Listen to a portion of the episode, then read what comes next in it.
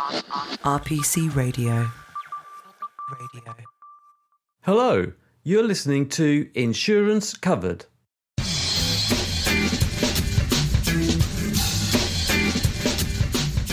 Welcome to the podcast that covers anything and everything to do with insurance.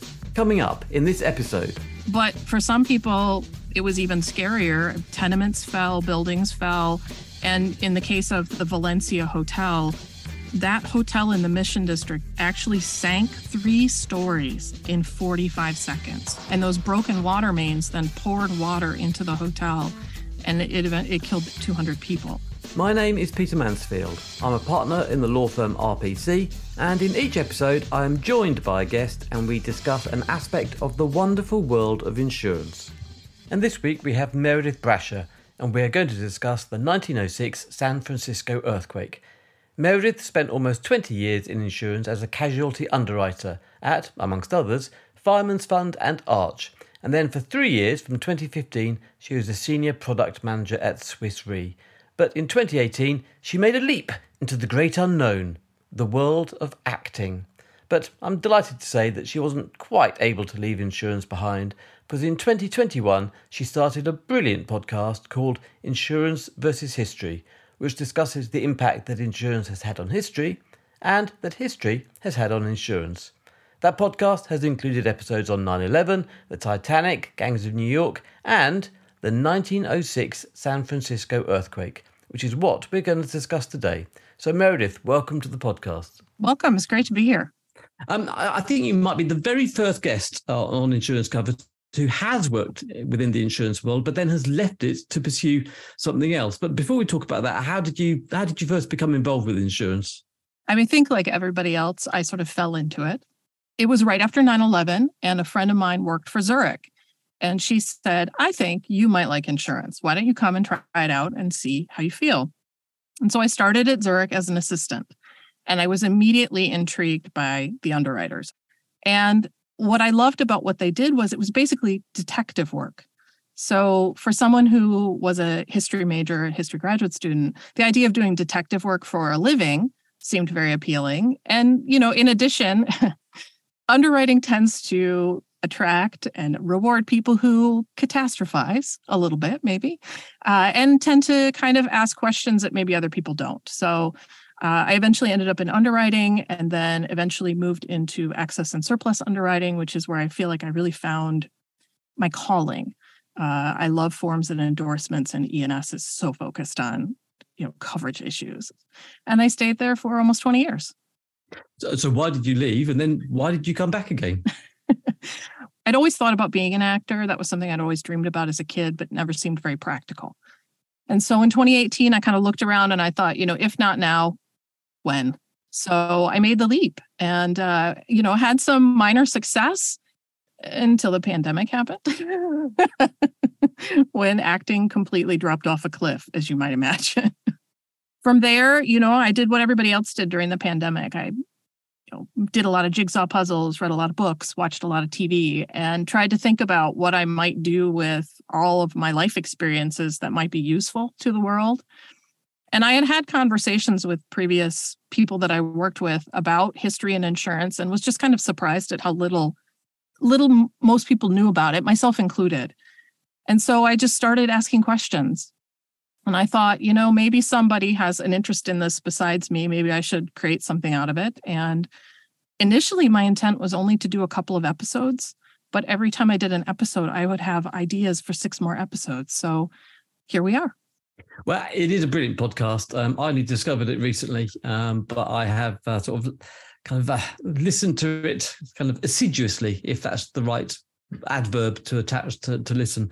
But yeah, so anyone out there, any of my listeners, I highly recommend it. So Insurance versus History, um, available on all good podcast providers. So please search it out. Anyway, uh, we're not here to discuss uh, podcasts. We're here to discuss the, the 1906 earthquake and fire in San Francisco. Now, for, for those of us in the in the UK with an interest in insurance, uh, this earthquake is kind of famous largely, in fact, let's say entirely, because of the reaction of the Lloyd's underwriter Cuthbert Heath, uh, who, in the aftermath of the disaster, famously said to all of his agents, kind of pay all of our policyholders in full irrespective of the terms of their policies. And indeed, that quotation has become part of, of Lloyd's mythology. So we'll come back to that later um, to find out if the reputation is justified. Um, but let's start at the very beginning. So, Meredith, please introduce us to San Francisco in 1906. So, San Francisco in 1906 was a bustling city. It was the largest city in California with a population of about 400,000 people most of the growth in San Francisco came from two things. First, the gold rush in the 1950s, or the eight, sorry, the gold rush in the 1850s, where thousands, hundreds of thousands of people came to San Francisco to then go into the Sierra Nevadas and mine gold. And the second thing was in 1869, San Francisco became the endpoint of the first transcontinental railway. So both of those things together created a city that was extremely important in terms of shipping and trade and it was very busy. It was very crowded. They had very narrow streets. Everyone was kind of crammed in together. I mean, if you've ever been to San Francisco, you know from the topology, there's not a lot of land close to the water. And the further back you get, the higher the hills and cliffs and things go. So they actually uh, kind of ran out of land very quickly, which is sort of funny because they decided at that point that they were going to sell the land that was in the bay. And some of that land was 35 feet underwater. They sold the rights to that land off to people and said, you know, do whatever you need to do to make it usable land.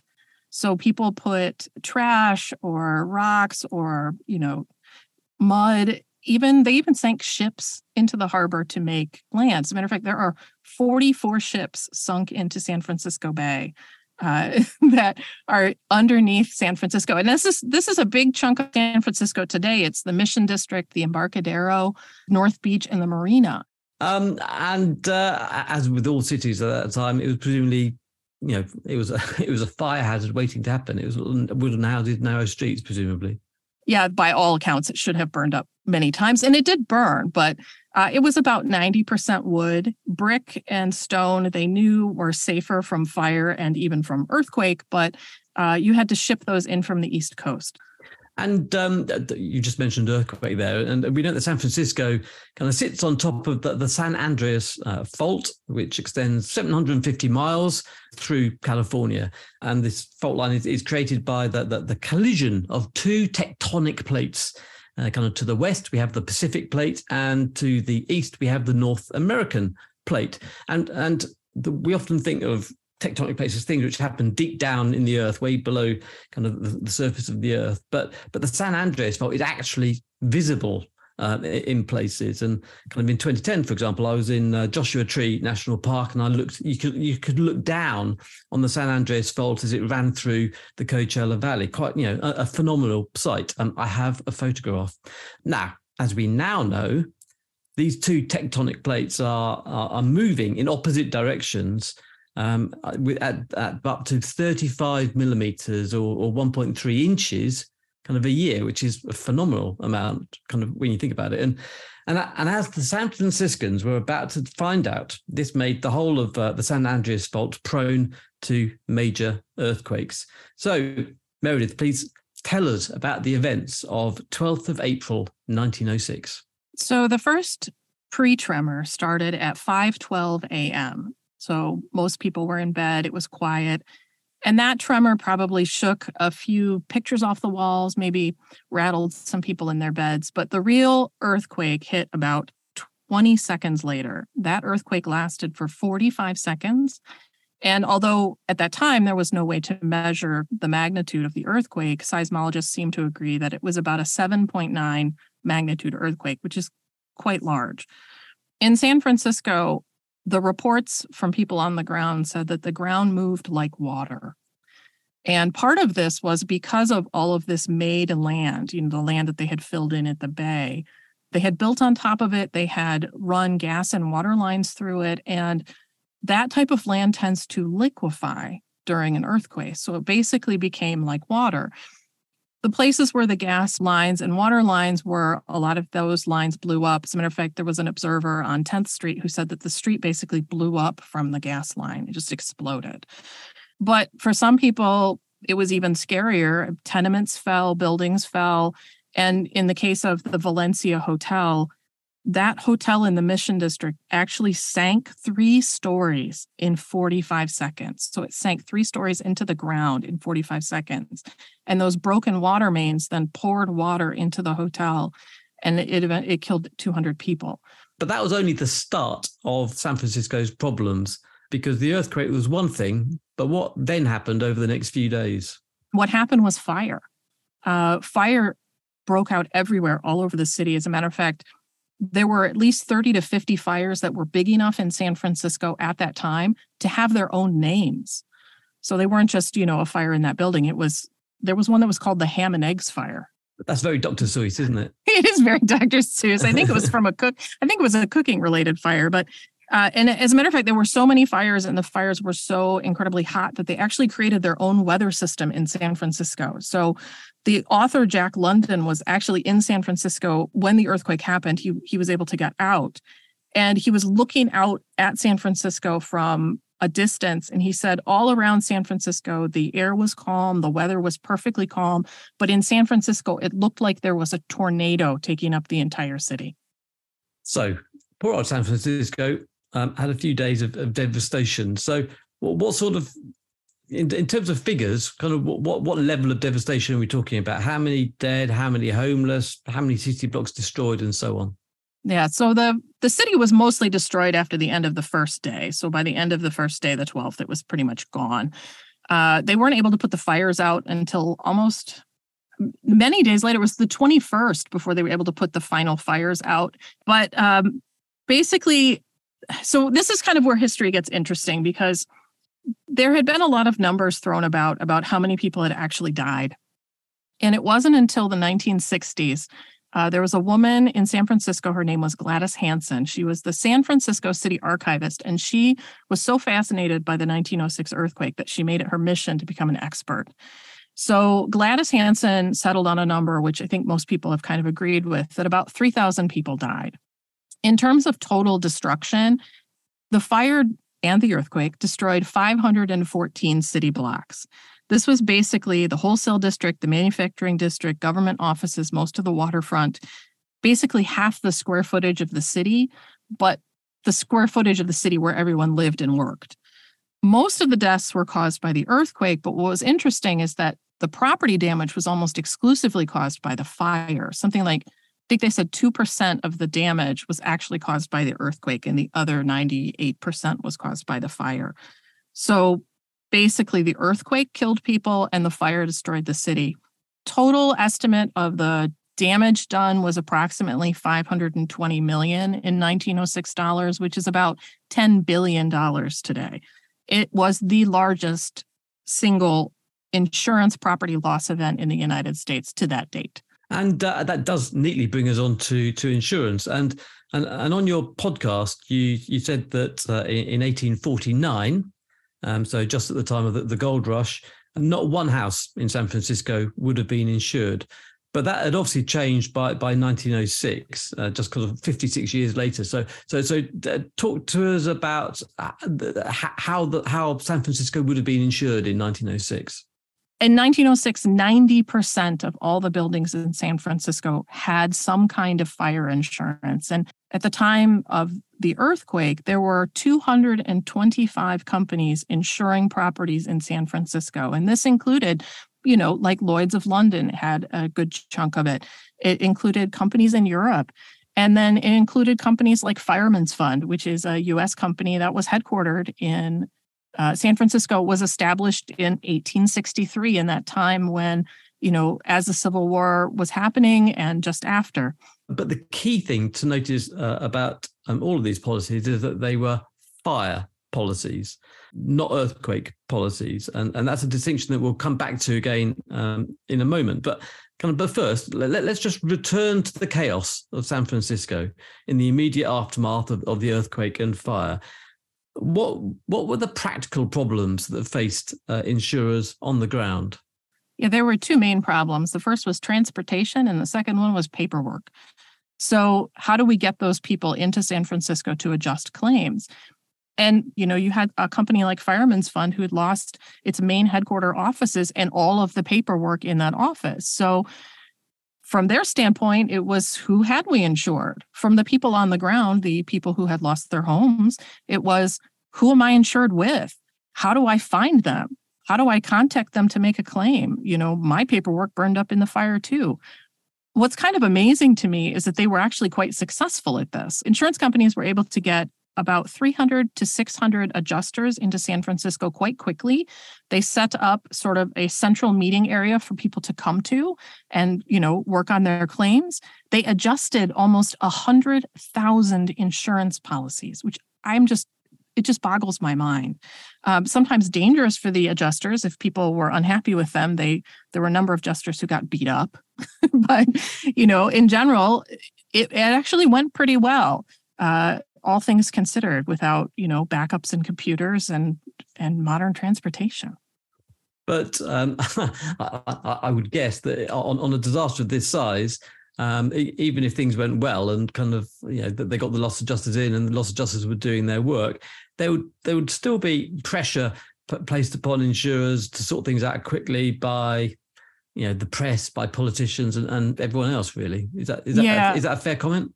It is a fair comment. I think, you know, despite my personal feeling that I think the insurance companies actually did quite a good job handling this particular disaster, I think from the very beginning, it was pretty clear that the press and the politicians were looking for any opportunity to criticize them. Part of this was just what happened after the disaster in terms of aid. So you had 250,000 people who had been made homeless in this fire and earthquake. Some of them moved away. You know, where were you going to live while all this was going on? I mean, some of them could move away. I know there were a lot of, for example, Chinese immigrants who moved to Oakland. But if you wanted to stay in San Francisco or you had no money to go anywhere, you were kind of stuck there.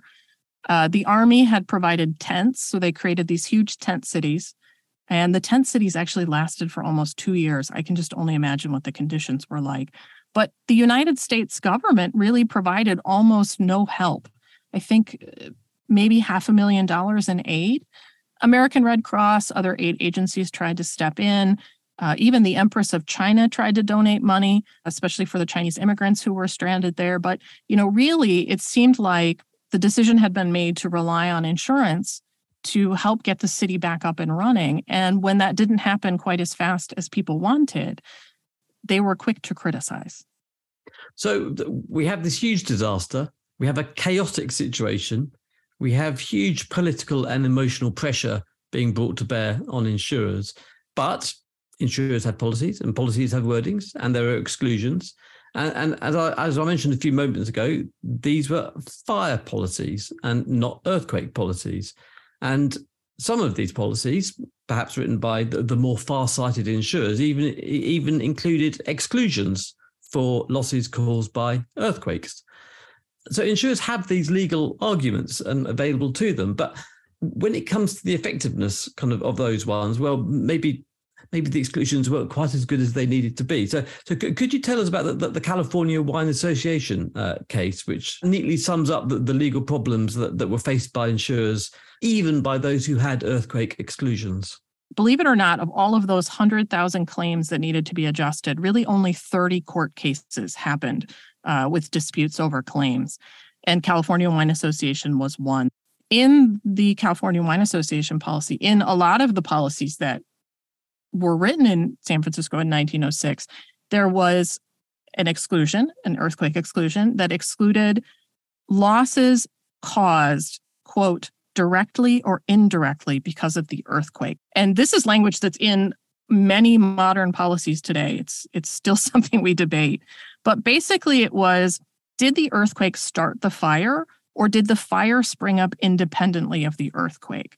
So if you're excluding loss directly or indirectly caused by earthquake, what you have to determine is was the fire damage caused by the earthquake either directly or indirectly? I would say my, instinct, my immediate instinct in that situation would be to say, well, if the earthquake hadn't happened, then the fires wouldn't have happened.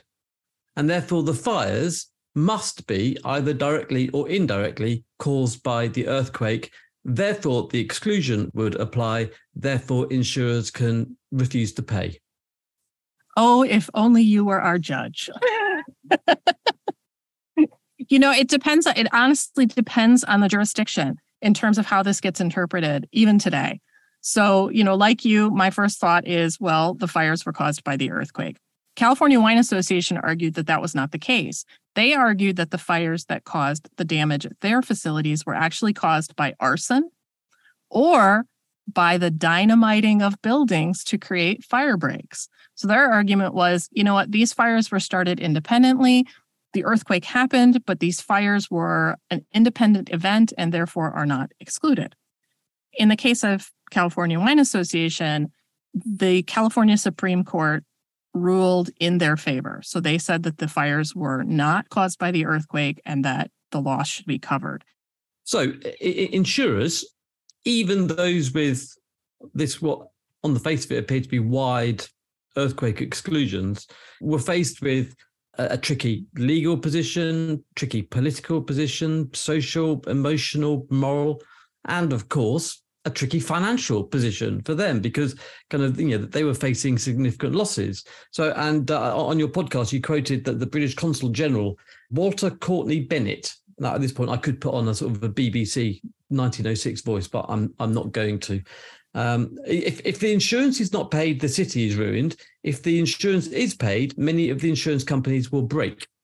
Now all of this, everything that we've been saying so far, is the context for Cuthbert Heath's great message to all of his agents, uh, which was pay all of our policyholders in full, irrespective of the terms of their policies.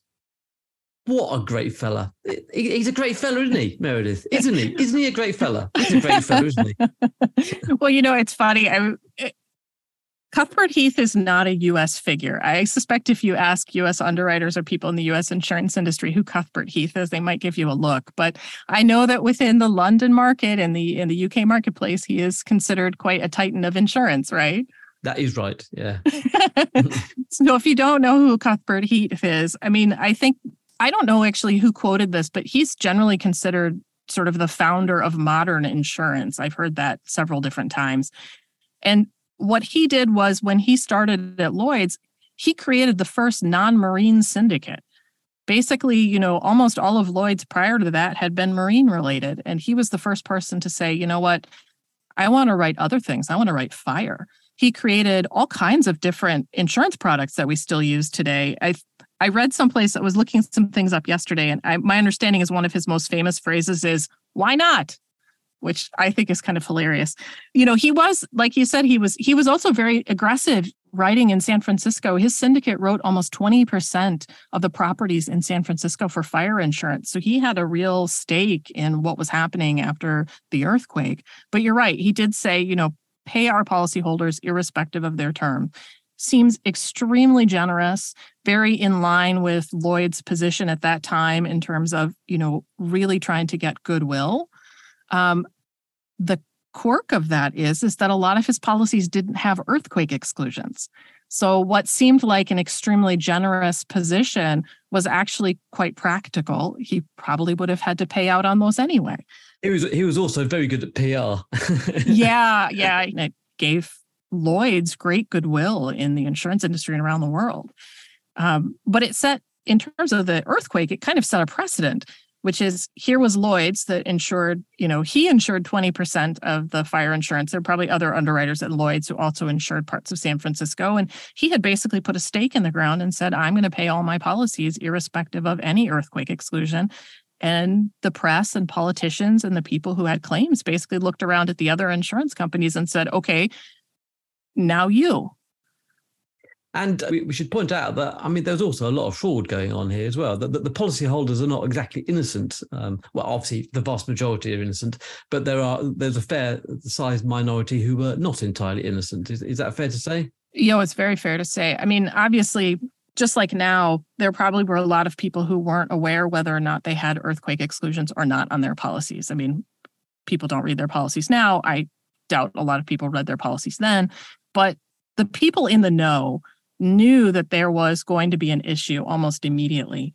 And as a matter of fact, just you know, very soon after the earthquake and fires happened and were extinguished, the San Francisco Real Estate Board basically decided that they were going to only call it the San Francisco Fire going forward. And that was kind of the position that the press took and the government. They just sort of omitted any discussion of the earthquake.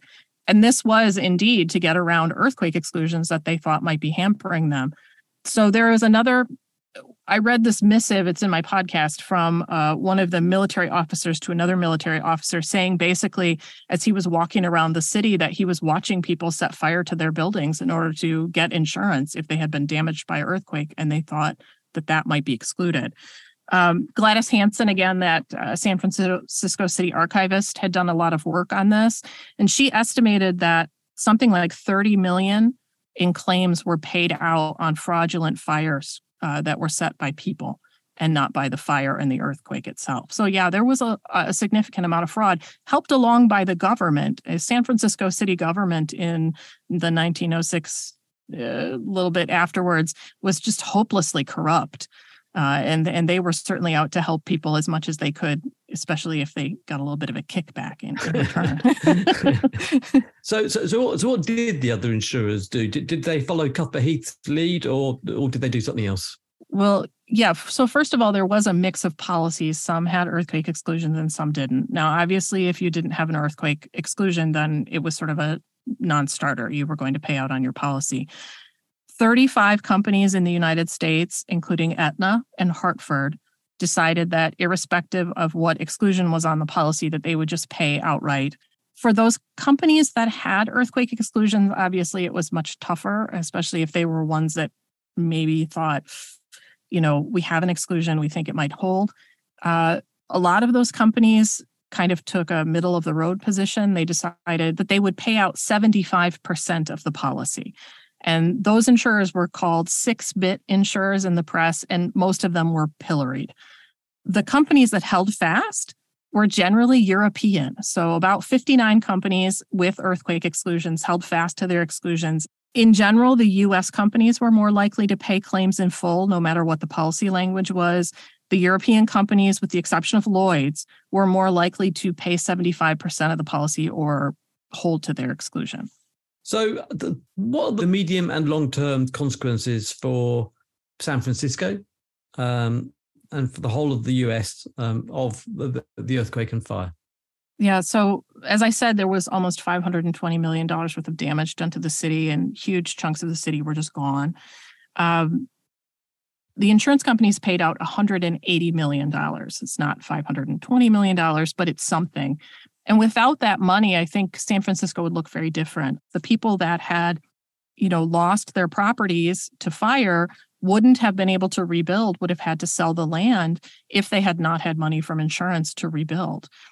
If you were able to stay in the insurance marketplace, I think something like 12 American insurers went out of business, a couple of European insurers went out of business. But if you could stay in San Francisco, you were richly rewarded after they rebuilt, the city was basically back to what it had looked like in 1906 by 1915. But if you were able to stay and write insurance, rates went up like 85%.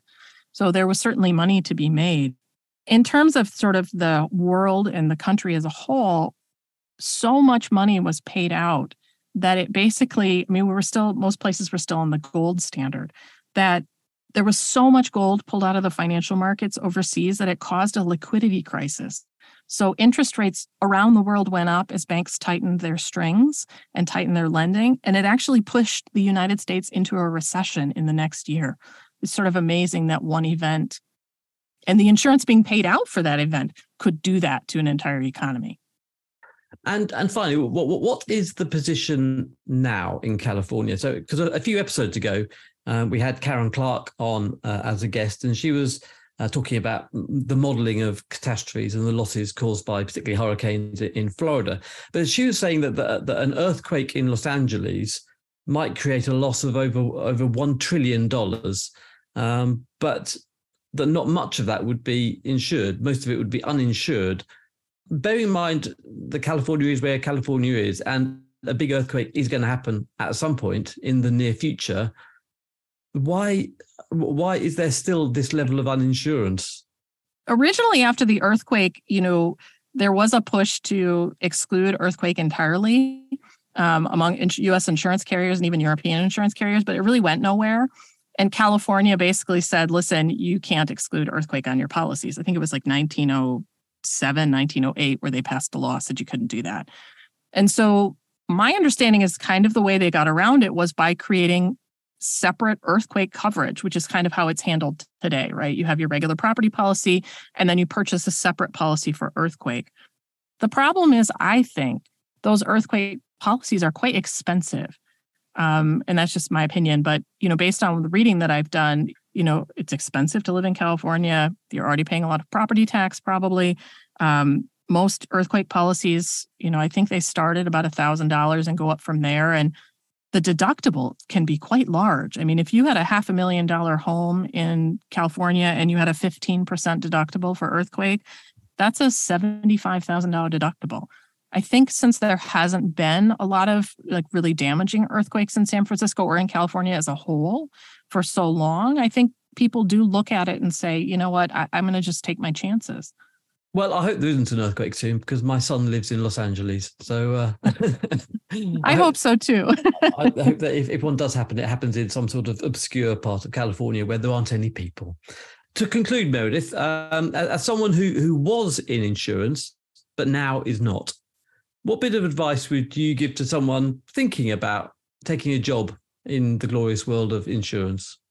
So I think insurance is a great field, and I wish more people would consider it, especially people who are in college thinking about what they want to do with their lives.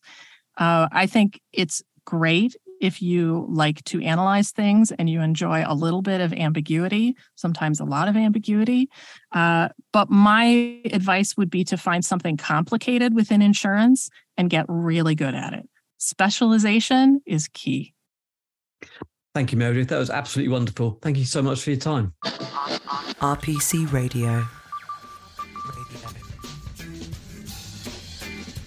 Thank you so much for listening to Insurance Covered, which is an RPC production made possible by Joe Burgess and Mary Mitchell.